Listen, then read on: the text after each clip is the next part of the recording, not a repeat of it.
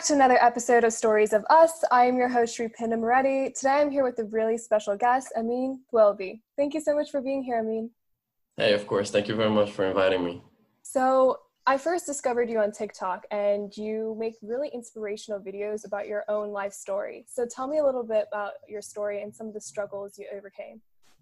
Yeah, so um, I was born and raised in France. Uh, my parents are both immigrants from Algeria.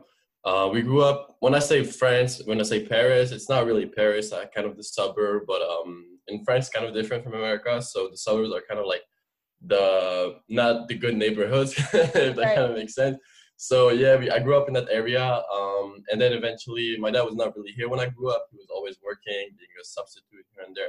And he was often going to islands like Madagascar, um, the island of the Reunion, etc. And my mom was not really employed at the time, and mm-hmm. still not actually and um, so yeah, he decided that he wanted to be closer to family, etc. So we moved out to the south of France. Um, I think at 14 or something like that, in a small town called Perpignan. Mm-hmm. Um, yeah, so there it was like really like the start of my other life because um, like far from all the stigma from growing up in that area of France, etc. So yeah, I moved there. Um, I've always been very science type of guy. Like um, right. always wanted to be a doctor actually. Um, eventually, like we'll talk about it later, but I never. Um, I've also always wanted to go to America. Like I used to tell my grandma back in Algeria, "I'll go to America. You will see. I'll go to I'll go to America someday." And yeah, it's always been my dream to come here. Um, my dad saved money all his life, and somehow in 2016, I ended up um, in a small town of Utah called Cedar City. Mm-hmm. Yeah. So when you first immigrated, you came here when you were 17, right? So what were some of the difficulties you kind of experienced? Mm, I'd say it was like first it was like mostly being alone. Um, I don't have any relative, any family in America, mm-hmm. so it was really like being on your own and being you were whole you were held accountable for everything you do. So if I'm back home, I make a mistake, I will get my parents are gonna scream at me, but they're gonna be here to help me out, right? Right. Here, right. like if I make a mistake, if the bank, uh, I do something bad at school, whatever, I'm the one who has to like own up to it, you know. So just the fact that at 17 you're just thrown, and it's like you're just dropped in an ice cold bucket in a whole different culture, and especially like Utah because um I I you know I watch TV, I watch movies, I listen to music, so. I had kind of an idea what the culture was going to be like in America, but Utah, is um, predominantly Mormon. Right. And um, yeah, so that culture is really um, inside like everyday, day to day life, going to church and uh, behaving a certain way, etc. So when I got there, especially as a Muslim, it was just very different. It took me some time to actually get used to it, you know. And uh, yeah, finally, like I think all international students relate to that. When you don't have a car, just traveling was a pain. Like getting to the airport, going to Walmart because you need to buy food um, I was used to biking, taking the bus, but like when you're from when you're in a small town in Cedar City, Utah, you don't have all those options. So it was just like really a pain to get around. And um, thank God I had friends eventually that would be able to drop me off. But at first, it was just it was not fun. right, right. And you went to like a small school, small college in like Cedar City, right? Yes. So I think, especially in our society, and you even talk to, talk about this in some of your videos. Like we focus so much on like prestige, about like going to these top-notch colleges. Um, I guess what was the experience of going to the small school? Were you still able to find that same amount of value and that education?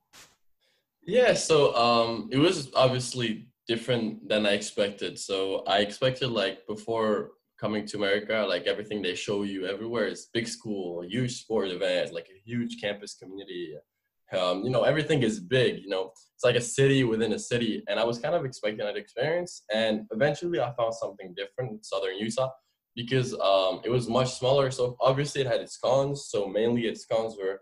So I don't have a problem with education personally. I think like whether you go to yeah. Stanford or Southern Utah, you're gonna especially for computer science, you're going to be taught the same things. Mm-hmm. Um, then it's more about what you do on your free time, etc. So I was not so much worried about it, but the thing that was a huge kind of um, con in my education was um, not having a big network of alumni and professionals. And like when I go to my school's career fair, there was no company that were hiring for computer science people. So it was kind of a huge drawback. I just couldn't go on LinkedIn and type company Y, Microsoft, and type Southern Utah University and find somebody who works Right. exactly what I want to do there. So it was kind of a big drawback for that. Um, not being able to connect with people who worked where I wanted to work, and we had a sense of connection. But um, one of the huge pros was just like smaller class sizes. Like I didn't feel like a cog in a huge machine. Like the professor knew my name. Um, I could. I remember that that one semester I would go to the professor's hour office hours every time after class, and it was just a really like good feeling. Um, you have a feeling of belonging, basically, like as a family because it's a smaller community. And um, yeah, mostly being able to speak to the teacher. I didn't realize it was that big of a deal, but my internship, like we had those students from Cornell, and they would tell me, you just sit in this huge classroom and the professor, you just speak to the TA kind of, and that's it. And I was like, wow, I'm, I'm, I'm, really grateful Southern Utah allowed me to have a different experience. Right. And you studied computer science in college? Yes. Okay.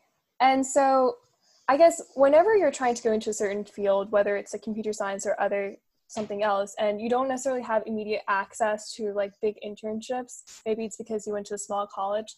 What should students be focused on in order to try to get those internships and get that experience? Yeah. Um, so there's like this, everybody knows that like this kind of paradox where you want to get either an entry level job or your first internship, and often they require you to get experience prior, which kind of Right. doesn't make sense often. And so um, I noticed there's this big stigma in America about unpaid internships, unpaid jobs, unpaid this, unpaid that. And I personally hate it because um, I took an unpaid job, two unpaid jobs actually. My sophomore year, I took an unpaid summer. I stayed at my own expenses at my school, and I worked on a small project with a professor. And then when I get back to school, I actually did tutoring for free uh, because like they didn't have any open position. And those two experiences were able to fill a huge void on my resume of just employment, nothing, you know. And eventually, they helped me get my first internship, which eventually helped me get here.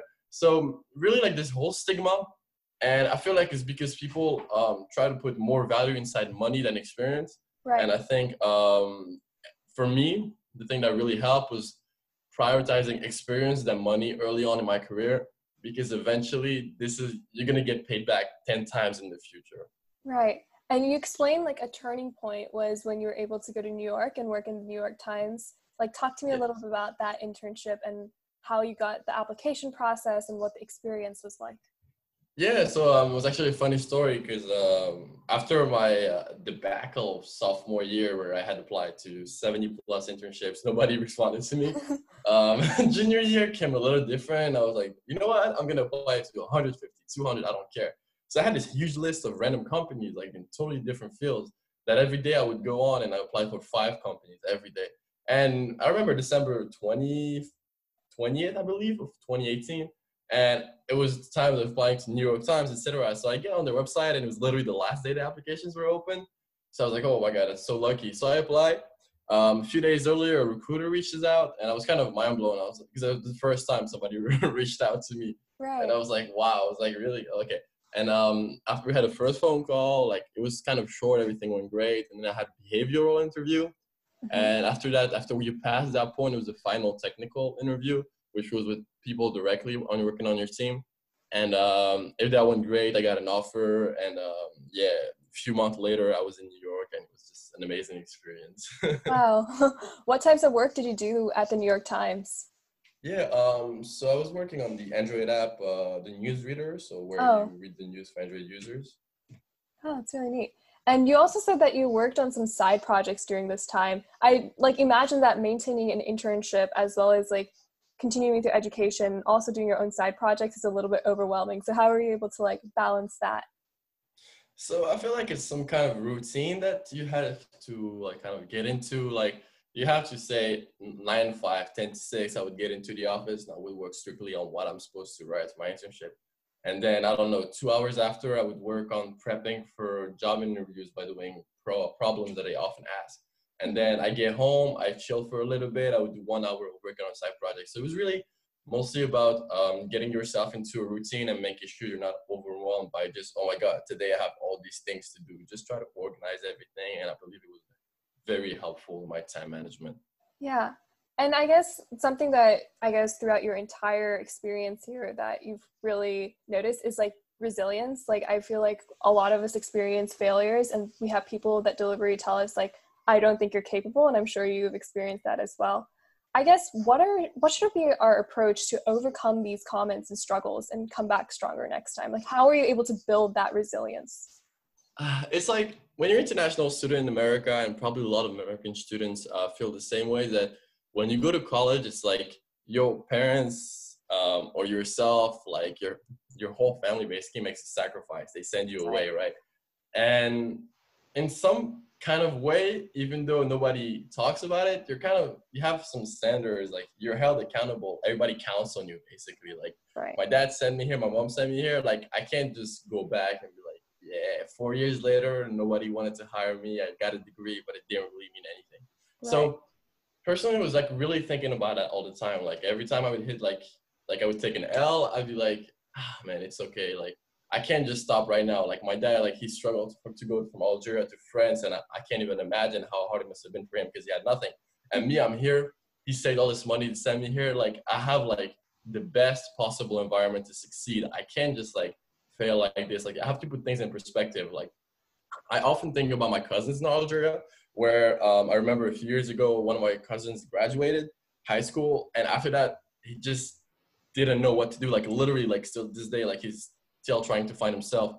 And it, it just hit me and I was like, I have like opportunities that are crazy. Like even though like they're harder to get, like I have access to opportunities that they would never get. I can't just like ignore everything and just like feel bad about myself because company A didn't like me, you know. Right, right.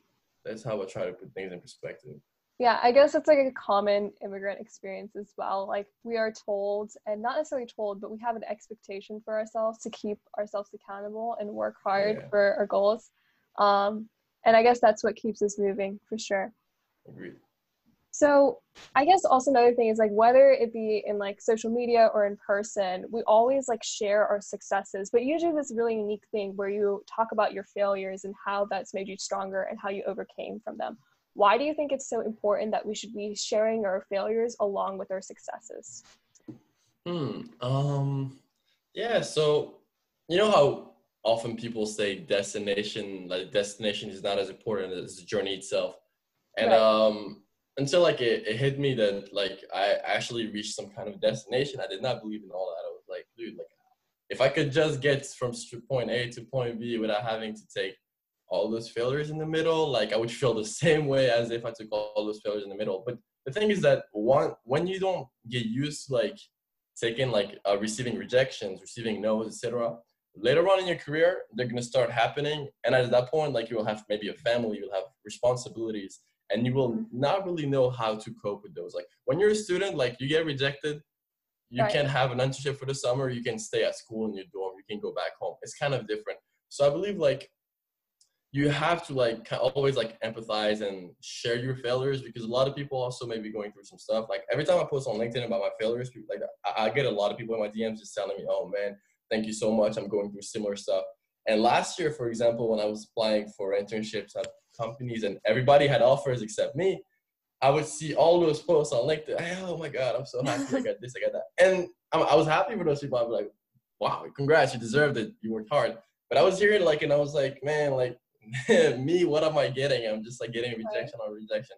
So when you share your story, I believe it helps others put things in perspective and empathize with you, which is, I believe, something so important in our society.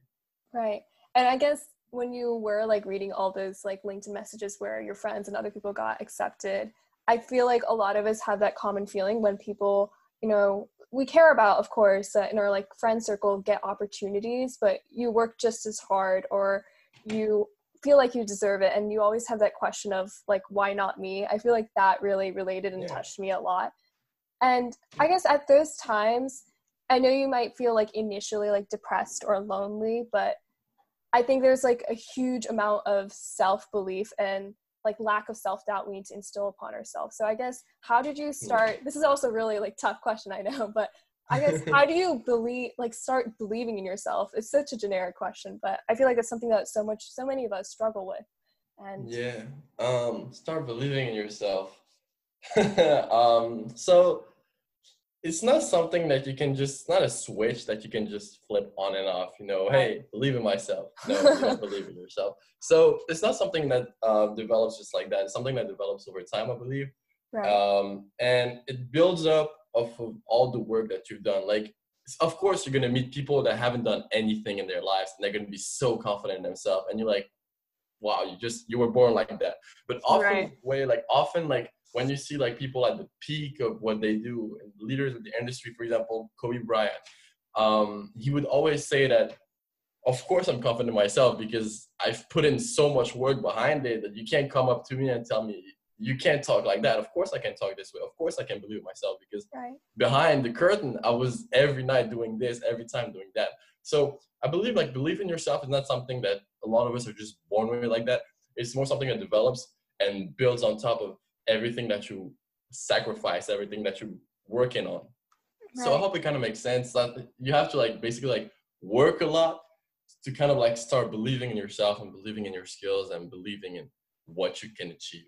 Right. And I think the reason why I ask that is I feel like it's so difficult because we measure our self-worth as well as our success based on, you know, high how high we're up on that social ladder or what type of jobs we get. But I think again, it's like kind of paradoxical because oftentimes you need to believe in yourself and think that I am capable in order to even achieve those higher positions and not just base our worth on, oh, I'm right here. And so that is my worth. Agreed. Yeah.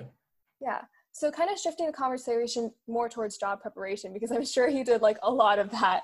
Um, so you talked about like when you you started like receiving invitations and opportunities to attend like various conferences from these really big companies like what was your reaction and what did you learn from those experiences yeah, so um, still pretty fresh because it, ha- it happened like a few months ago, back in September, October. Like I was just mind blown. Like as I told you, like the year before, uh, two, three companies wanted to give me interviews and an offer, but everybody else rejected me. like it's a very small percentage of how much I applied. so I was just mind blown. I was sitting there and I was like, "Are you serious? Like me? Like Southern Utah University? Like nobody from my school made it to your company, and you want me?"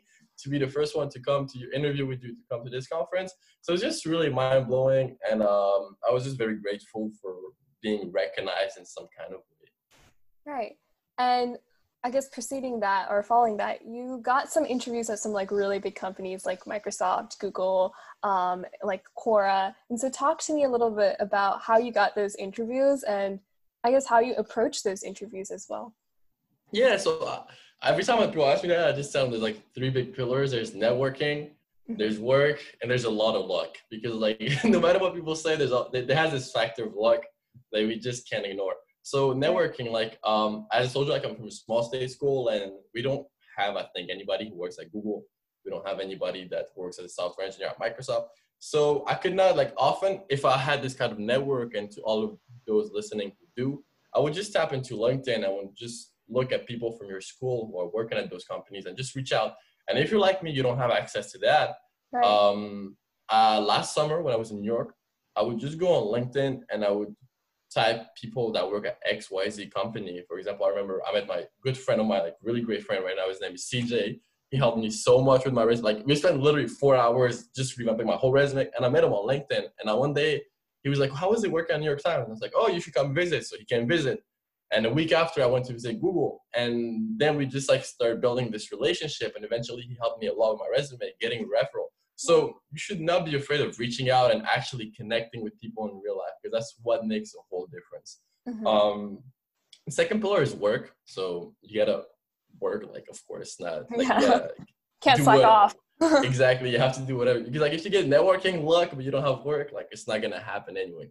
Mm-hmm. Um, and also what's important is showing that work off. Like you can you can do amazing things during your internship, but if you don't know how to word it, how to present it on your resume, nobody's gonna like choose your resume out of this huge pile to interview. And finally, like a lot of luck because um, Microsoft, especially like Google, I had a referral. Facebook, I had a referral, which helped a lot. Um, but Microsoft, it was cold apply. Like I didn't know anybody at the company. I opened their website, I sent my resume, and I somehow was selected for an interview. Like so, yeah. there's always this factor of luck. Like you don't know what can happen, especially during interviews. Maybe somebody had a bad day before. He's mm-hmm. gonna come in and he's just gonna relieve all his stress on you. So right. you have to accept that sometimes things are not meant to be right now and believe in the greater plan. Right, right. And I guess you know, interviews are a really big part of job application. And I guess I'm a high schooler right now, so I'm way far away from yeah. actually going to the job interview. But I definitely think it's like a source of anxiety. And I think that's those are some skills that you need to start preparing now. So I guess if you were trying to prepare for an interview, what are some points that um, anyone should keep in mind while they're preparing and everything like that? Um, yeah. Um, so in general, I think what people want is um, to know that you're excited to work there. Like um, they want you, they want to know that you feel like the, you are empowered by the mission. Want to actually work at the company. You're just not going after a paycheck. You're just not going after a job because you need a job. So often, mm-hmm. like recruiters and even engineers, when you talk to them, they kind of look for passion. Right. Um, I remember my first interview um, with Microsoft. Like we were talking, and my recruiter, like she was so amazing. She got so excited for me because we started talking about um, Satya Nadella, the CEO, and um, he sent back actually a letter when he took position about how he wanted to revamp the whole company. So we just talk about stuff that really showed that I actually knew about the company and I knew about the mission, what they're trying to build. So I feel like this is very important for anybody who's trying to apply to any job. And uh, more specifically for computer science interviews, which is which I'm most accustomed to. Um, CS interviews are different because um, often an interview is really a conversation with someone, but it's more behavioral, getting to know you, right? But CS interviews are problems, like it's an exam. Um, you come into the room, you have a whiteboard, they give you one or two problems, and you have to solve them with code. And wow. um, to all of us that are struggling with that, there's a lot of resources, but basically, um, I would just go on LeetCode, which is a website to practice for those interviews. And I would spend two hours every day, every day, every day, just doing two problems a day and trying to understand how they work. So um, really, it's just um, it's very stressful this whole process, but right. you just have to think that somehow there's going to be light at the end of the tunnel. Right, right. And talking about your passion for CS, you did mention that you want to be a doctor initially. So talk to me about how you kind of switched over and changed your mind and pursue computer science. Yeah. Um. So first of all, like, there's a lot of school to be a doctor. Yeah. Like, right. I don't, I don't know if I want to be in school for the eight, ten years for the next eight, ten years. Well, I could maybe and pay like 100k every exactly. year and also like it actually uh, played a huge part because i wanted to come to america and it was already a huge financial burden to right. do my undergrad here but um, if i wanted to do my md whatever like i would have to go to a bigger school pay a lot more money mm-hmm. and it was not a burden i was specifically ready to put on me nor my family at the time so i was just like um, let's look for something else and i was already like watching a lot of those movies about hackers and all that at the time. And I was like, this looks cool. I was like, let me try. And um, before going to school uh, for college, I had like done a few like web pages, just practice tutorials online. And while I, I was like, ah, it's cool, but it's not something that I want to do. Like, I just um, felt like I wanted to be able to basically build any vision I had in my head mm-hmm. and just share it with people. Like artists do that every time they can paint, they can build stuff. Um, architects, they do that every time when they build up a building. And I was like, so engineers especially do that every day when they build code, when they build like structures, whatever. So I was like, I really want to do something that's um, material in some kind of way where you can see the results themselves. And so yeah, computer science is just uh, something really cool I would watch on TV, and I was like, people would think I'm smart if I type on that black screen with green letters. So I just went for that. Right, right like I'm hacking the mainframe or something like that. exactly. so you currently work at Microsoft. Like, what is your job and what is the experience like? Yeah, so um, I'm actually starting in uh, 11 days. oh, good luck. Yeah, yeah thank you. so um, I'm going to work as a software engineer. Mm-hmm. Um, mm-hmm.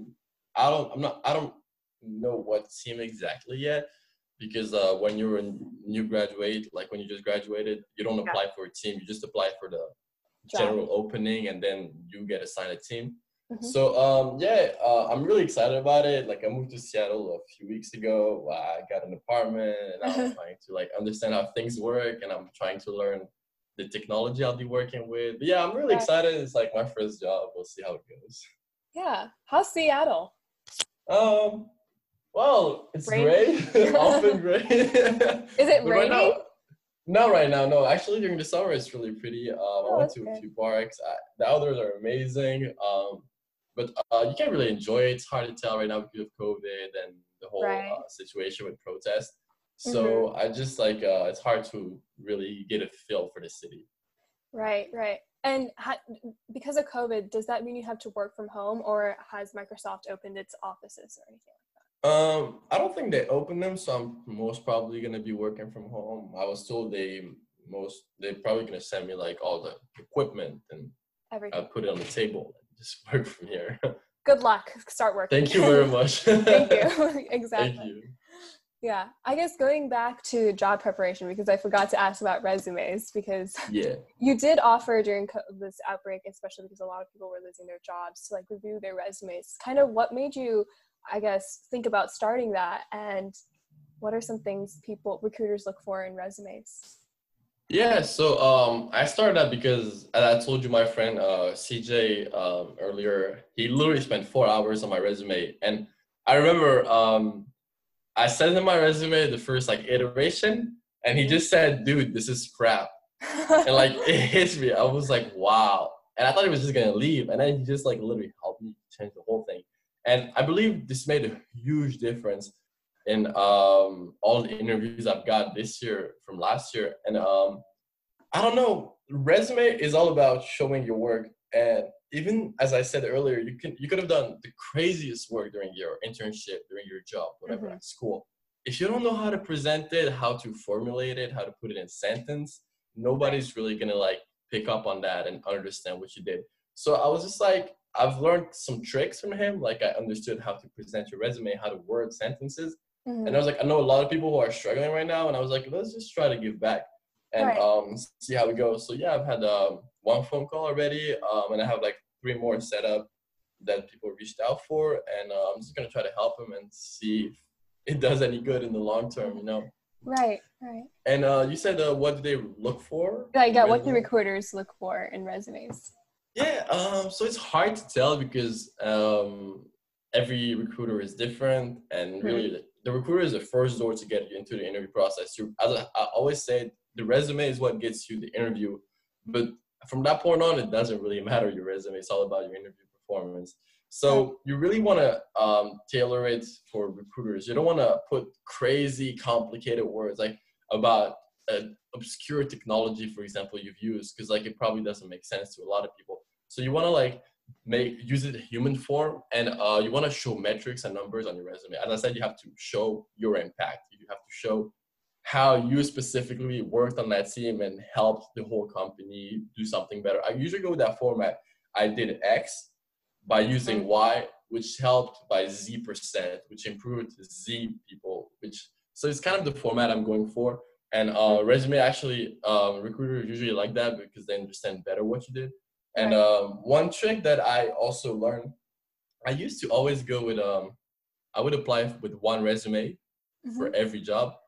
And then I started tailoring my resume to every job posting. So, for example, I remember I rechained my whole resume for, um, which got me an interview with Robinhood. It's a startup in California. Right. And basically, like, it was a position for an Android job, which is what I do. And they had like very specific uh, things they were asking for in their job description. And all those technologies, I work with them on my, on my internship. But as I said, there's no point in putting them because like they're kind of like not obscure technologies, but a lot of it's very specific. So I just went back to my resume. I added those because I was like, I work with that, might as well add it. And those keywords helped me get an interview because often when you submit your resume to big companies, it's not humans who check your resume, all the resumes. They have some, what's called an ATS, an applicant tracking system. Right. And that applicant tracking system actually scans for keywords that were put in the job description by whoever posted it. And then recruiters go on that system, they type the keywords, and they get the, the best matches for the job description. And from there, they make a decision on who to interview. And that leads me to my last point. Um, a huge issue, and I said it's a computer who reads your resume. And a lot of people go for very good looking resume. And I, I applaud them, like, wow, this is really pretty colors, um, logos here. But the thing is that once the com- when the computer is going to try to read that, it's just going to be a blank page because it cannot read all the logos, the weird fonts that you use. So Right. I usually I would suggest to go with an ugly, basic resume, black on white. Maybe just go like you read from top to bottom. You don't do anything weird in that because that's probably going to be easier for the computer to read it and actually help you get your resume in front of a real person. Right, right. I guess the minimal knowledge I learned about building resumes is that you kind of have to tell a story about yourself, and each of those experiences has to support that story. Am I correct or like off, like awfully wrong? what What do you mean by story? As in, like, I, I'm assuming like this experience. So initially, this is like the reason why I was doing this experience, and this experience gave me this, and this is how I can apply the knowledge and skills I gained from this experience to, um, I guess, your company or whatever job I'm applying for in like the okay. shortest amount of words. Okay. Um. Yeah, I agree, but um, I don't know. So personally, I'm not an expert in resume. I'm just saying yeah. I try to kind of like keep separate um, my skills, which is my resume, mm-hmm. which is what I can do for you, and my story, which is what I talk about when I meet you. Um, oh, yeah. For example, when I was applying, uh, people often ask me, "Why did you go to the New York Times?" Because I, I had a couple other offers. They're like, "Why the New York Times?" And that was something I would talk about when they would ask me or face to face. I'd be like, "Well, I'm really empowered by their mission. I'm really involved in this and that." Mm-hmm. And um, but that was not something I particularly thought it was fit on a resume. Right. So I try to kind of keep separate those two things. Um, resume is for more for my skill, and talking to me is when you learn about my story and who I really am. Right, right. That's absolutely right high school has taught me nothing about career development, so I think. I'm oh, me neither. Don't worry. Wait, did you first, when you were 17, did you immediately go to college, or did you finish another year in high school? Um, yeah, so I graduated at, at the end of my 17th year, so okay. I just went straight to college after. That's good. That's good. Yeah. So, working in CS, what are some, I guess, new developments or really cool things that are happening in the industry that you're really excited about? Um, yeah, so there's obviously cloud technologies, which is basically, you know, having everything available anywhere as long as you have an internet connection. Right. Um, even like recently I learned how to deploy, for example, a server onto mm-hmm. the cloud. So before you you know you see these pictures of big machines that like racked up on top of right, each other right. with lights. So this is what a server is technically. And before, if you wanted to do something, you would have to set up something like that for your company at home. And now basically people are just able to build something on their computer, like code, whatever, and just ship it to a service provider like Microsoft or Amazon, Google Cloud. Mm-hmm. And then it's just available. So it's just amazing. And of course, like the big buzzword everywhere is machine learning, artificial intelligence. Um, I actually recently started taking a stab at it in the project I'm working with. Wow. Um, it's, yeah, it's called Tweaker, and basically it's like a you log in with your Twitter account and you build a watch list of 15 friends that you follow on Twitter. And every day you would refresh your feed on the app and it would flag negative tweets, like in order to kind of raise awareness about mental health and kind of suicide, wow. depression prevention. And um, it was very hard to do before, but now with all the recent advances in machine learning and all that, you can computers can understand the tone of sentences. It's called sentiment analysis. So you would push it like a, a string of words, and it would kind of infer if it was a positive, neutral, or negative text. And I just see like machine learning and artificial intelligence is just like this crazy field where applications are endless and they can really like change the world for the better in the long run. Wow, that's really neat. Okay, so I guess both of my parents work in IT. They are software okay. engineers. My mom, um, she got her master's in agriculture in India, so she's completely doing something totally unrelated. But yeah. I always I always was so confused of like what she's doing, but I guess I did get one opportunity to kind of kind of work in machine learning in high yeah. school. And it's more, definitely more geared towards like epidemiology and like scientific research. So I guess yeah. my freshman year, there was this guy who's now at Harvard, obviously, who was working in um, artificial intelligence. And basically, his plan was to, um, back then, it was during the refugee crisis, right? So um, Yemen was having like kind of like a cholera outbreak. And so he decided like, what if we track the different cases? And so he would basically take all these different features such as like conflict data, rainfall, and all these and just train his model on existing data and then predict somehow in the future. Obviously, I don't know what I'm talking about, oh, but oh, makes sense, makes sense. it totally makes sense. but I guess it was just really cool, and I just I'm definitely not going to CS based on what I'm saying, but I, I, just I like to you know stand on the sidelines and cheer you guys on in awe of like what you guys are doing. So definitely kudos, kudos to you. Um, I guess shifting back towards yourself and motivation, tell me about like a meaningful experience that kind of changed your perspective about something. Um, a meaningful experience that changed my perspective about something. Um, I'm actually gonna share two quick. So, I professor last year actually I went to see her and she did an internship probably 10, 15, 20 years ago. I don't I don't know at Microsoft. And I was applying for jobs and I was like, hi, I really want to do this. I really want to turn at those big companies. Can you help me? And um, she was like, okay, I'll try. She helped me a little bit with my resume. And then um, one day Google came knocking and I passed their first like coding challenge, whatever. Wow. And they asked for like um, um, reference, somebody they can reach out to what did research with. And so I went to ask her, I was like, do you mind if I put your name on it? They may reach out. And she literally sat me down and she told me, yeah, sure, but if they reach out, I'll have to tell them the truth. I have to tell them that I don't think you're fit to survive in those environments, that you can't make it there because she was there and apparently she knows what those people are like, how they think, and she just didn't think I would be good enough for that. And I was just mind blowing. I was like, what? And so, and that, from that point on, I really opened my eyes that people are gonna just like always doubt you no matter what because some, sometimes for good reasons my mom used to tell me i would not make it because she didn't want me to get hurt when it wouldn't mm-hmm. happen mm-hmm. and sometimes people are going to doubt you because they have like some obscure reason that i don't know so it was really like I from that point on i was like i can't rely on other people like that i can't just like go to people and ask for help like that and um, it took me actually some time to work on that and be able to open back up. And I told you, reach out to people on LinkedIn and be like, can you help me with this? But um, it was just a really meaningful experience, opening my eyes about how people may be smiling to you and be cool with you in class, be super friendly, but when you ask for help from them, not all of them will actually be here for you. Right, right. Yeah, and uh, the second story is actually kind of funny. Um, there's a small company in my town. I won't name it.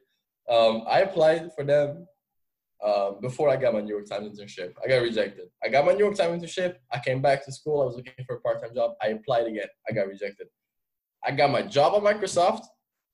I applied again. and I, I, seriously put Microsoft like I'll be here for this amount of time, but I'm going to work for this after I'm done mm-hmm. with school. And I got rejected again. And a company has maybe five employees, okay? and at the time, I just realized I was like, company A may not see value in you, but it doesn't mean that you don't have any, you know, like right. it just mean like another somebody else will see it. So yeah, that was really also eye opening. Right, right. And this is also another really deep question, I guess, but if you were to promote like one message throughout your life, um, or maybe a couple if you want, what would they yeah. be and what would it be?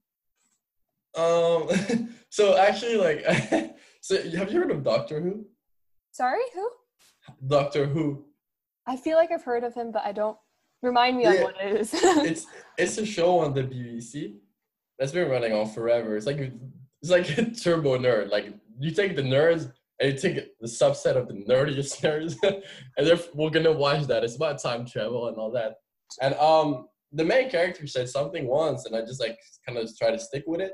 Mm-hmm. And I'm just gonna quote it because it's just it's well put and kind of like easy to understand. So he said, the way I see it, like every life is a pile of good things and bad things. Um, right. The good things don't always soften the bad things, but vice versa, the bad things don't always spoil the good things and make them unimportant.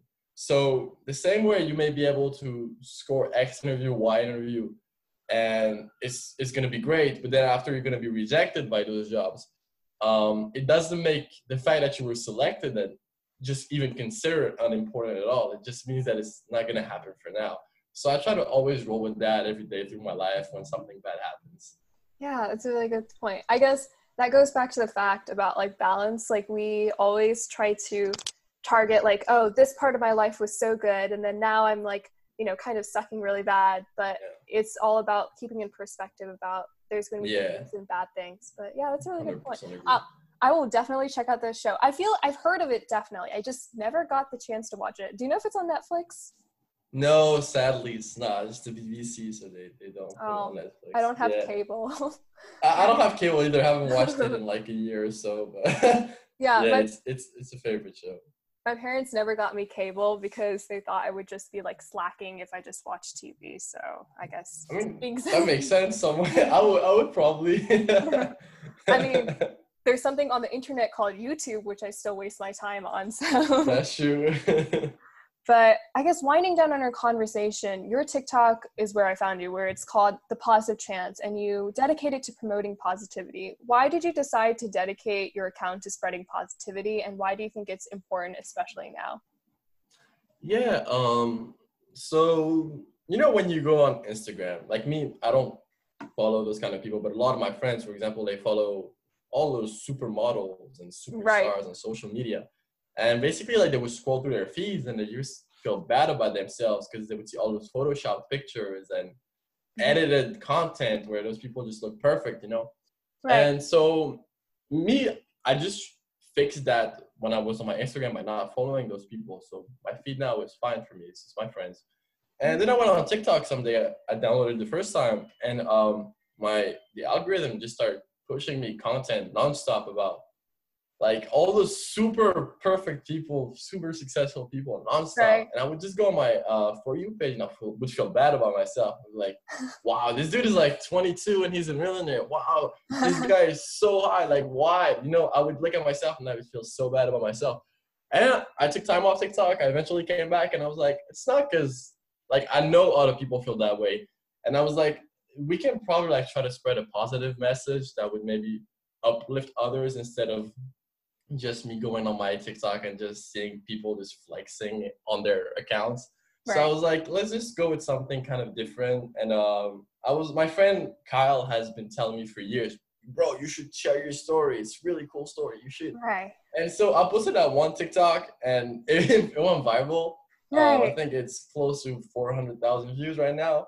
And Yeah. people started following me and all that. And I was like, oh, there's some space here that people maybe are looking for. There's something I can do. And I was just like, started posting videos daily about my journey and what I learned and how Mhm. people should just like focus on positivity and lead with kindness instead of putting others down.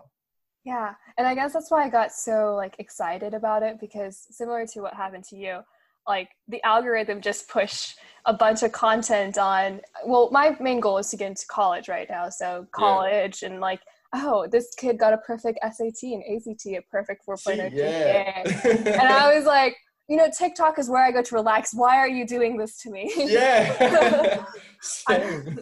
I was like, I was got so anxious. I'm like, oh crap, I'm doing nothing with my life. And I, I guess it definitely took. I like, like you said, I like deleted TikTok for a while, and I went back on just for because fun, and there's nothing to do now. but yes. Um, but I was so glad that there were people like you on TikTok that were promoting positive change because I don't think, you know, you know, learning from failure and explaining how you overcame it and talking about how you learned from your mistakes and that made you a better person. It's not something that's often talked through through social media, even though there's only select few people that do it. Thank so. you so much. Thank you so much. I appreciate Yeah. it. Yeah, definitely. And I guess one of my last questions is what's next for you? What are your future aspirations? Uh, I don't know really. Um, like my whole life, like I'll be honest, my whole life things were kind of like I was expected by 18 to be out of the house Right. and wanted to go to America. By 20, I was supposed to get my first internship. By 21, I was supposed to get a job. So everything was supposed to like fall in boxes and right on time on a certain timeline. And I, it's not healthy at all. Don't do that. It's not healthy at all. right. And uh, right now, I'm just like right now, like I have no clue what's gonna happen. Like uh, I'm lucky to have a job, so I'm just trying to live in the present instead of focusing too much on the future for now. That's a really good point. Yeah, I guess you're one of my first guests that said that because, which is probably a good thing. Not nothing against everyone else, but Yeah, um, because they're always like having big dreams and are really ambitious. yeah, And it's I think sometimes, like you said, it's like really important to just stay in the present, focus on now, and just be grateful as well. exactly. Yeah. Well, thank you so much, Amine, for being on this podcast. I truly enjoyed learning about your story. Thank you so much for inviting me. You're very Yeah. nice. thank you.